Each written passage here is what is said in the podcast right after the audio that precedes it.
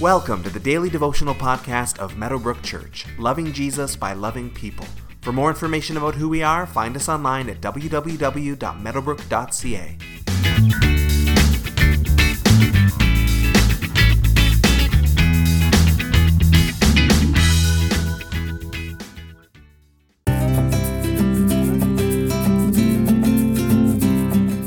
As we've already mentioned, Romans chapter 8 is a pretty awesome stretch of scripture. It's full of hope, it's full of faith, and it's notoriously quotable. When people are posting Bible passages on Facebook and Instagram, there's a decent chance they're pulling from Romans 8. And this hope continues in Romans chapter 8, verses 31 through 39, which says, What then shall we say in response to these things? If God is for us, who can be against us? He who did not spare his own son, but gave him up for us all, how will he not also, along with him, graciously give us all things? Who will bring any charge against those whom God has chosen? It is God who justifies. Who then is the one who condemns? No one. Christ Jesus, who died, more than that, who was raised to life, is at the right hand of God and is also interceding for us. Who shall separate us from the love of Christ? Shall trouble or hardship or persecution or famine or nakedness or danger or sword? As it is written, For your sake we face death all day long, we are considered as sheep to be slaughtered. No, in all these things we are more than conquerors through him who loved us. For I am convinced that neither death nor life, neither angels nor demons, neither the present nor the future, nor any powers, neither height nor depth, nor anything else in all creation will be able to separate us from the love of God that is in Christ Jesus our Lord. If God is for us, who can be against us? What a great line.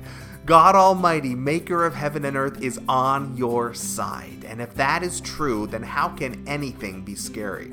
And if God didn't spare his son, Paul writes, if God has given us that as the starting point, as the expression of his love, then why would he withhold any lesser blessing from us? If he's already given us everything of himself, if the cross is the foundation of his generosity, then surely we can trust in his goodness enough to trust that he won't be holding back any other blessing that we need.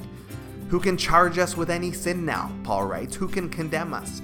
Nobody. God Himself has justified us, and there is no opinion that trumps His.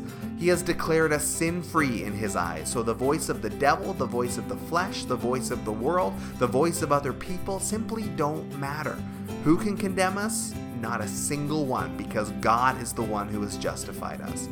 And what's more, Jesus, who died and rose again, is currently, right now, at the right hand of God, living to intercede for us. His living presence before the living God is a constant declaration that we are forgiven because of His sacrifice and His resurrection. He sits at the right hand of God and demonstrates to all creation that we are now right with God forever.